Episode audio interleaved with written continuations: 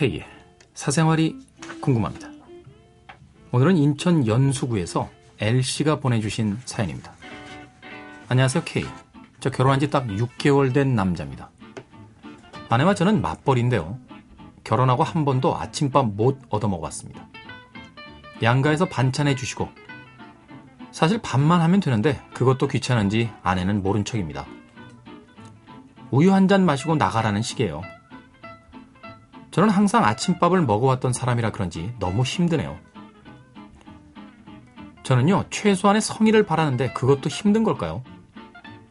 된장이 보글보글 끓는 냄새에 눈을 뜨는 그런 아침은 드라마에서나 나오는 걸까요? 한두 번 성의만 보였어도 제가 이 정도는 아닐 텐데 하루하루 실망만 쌓여갑니다. 아내에게 대놓고 얘기한 적은 없는데 이제라도 제 불만을 얘기해야 하나요? 그러다가 부부싸움 크게 될 것 같아 고민 중입니다. 결혼한 지 6개월. 전 4년 됐는데 아침밥 못 먹어요. 아니 근데 직접 하시면 안 돼요? 밥만 하면 된다며요. 예? 그쌀 씻는 거 한 세 번 정도 씻고요. 이렇게 2인분 정도면 밥통에 기본 밥통에 들어갈 때요. 손 이렇게 돼가지고 손등 정도에만 물이 찰랑거릴 정도면 예, 현미밥 할 땐 물 조금 더 넣으셔야 되고요. 일반 밥은 한 25분 정도 걸리고 현미는 한 40분 정도 걸리는 것 같아요. 제가 밥을 해봤다 이 얘기죠. 맞벌이시래매요. 여자들은 되게 아침을 잘 안 먹어요. 어릴 때부터 그렇게 습관이 들어있는 것 같더라고요. 그게 단지 아침에 일어나서 밥을 안 먹는 버릇이 예전부터 든 것도 있지만 또 하나는요, 여성들이 남성들에 비해서 변비가 좀 심하더라고요. 그러니까 아침에 밥을 먹고 나가면 좀 더부룩한 느낌들이 있는 것 같아요.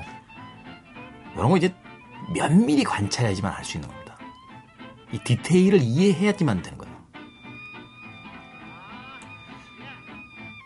일요일 같은 날 먼저 한번 아침밥 해줘 보세요.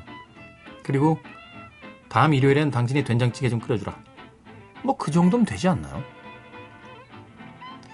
평생 아침밥 저도 먹고 살았는데요. 아침밥 먹다가 갑자기 아침밥을 못 먹게 되면 건강에 일단 문제가 좀 오긴 옵니다. 그 생활 밸런스가 완전히 무너지거든요.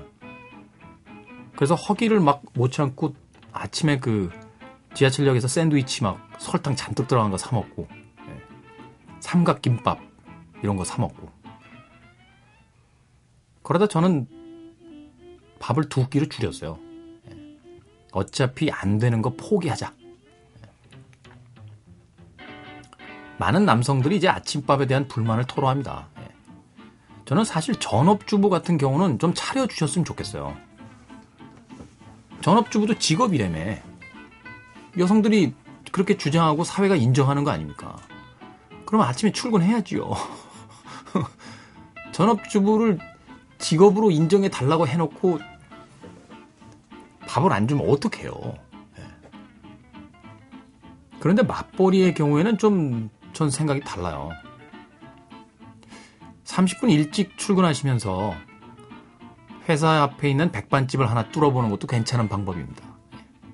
저는 그래서 이사 갈 때마다 제 단골 식당이 다 있어요. 하지만 집밥을 먹고 싶긴 하죠. 네. 인천 연수구의 L씨. 네. 언젠가 조용기 씨가 방송에서 그런 이야기를 합니다. 우리 아버지, 할아버지들은 5천 년 동안 그렇게 떵떵거리며 살았는데 우리는 왜 해필 20세기하고 21세기 요따구 시대에 태어나가지고 대접도 못 받고 밥도 못 먹고 이러고 사냐고. 네. 그게 공정한 거잖아요. 네, 공평한 거고. 집에서 같이 사는 사람이요 스트레스 받고 피곤해지면 그 사람하고 같이 사는 사람도 스트레스 받고 피곤해집니다. 네. 아침밥은 하여튼 직접 챙겨 먹는 거로 네. 아니면 아침밥 전문 주식당을 하나 만드는 거로 네. 너무 여성 쪽 입장 아니냐고요? 아유, 참. 저도 살아야죠.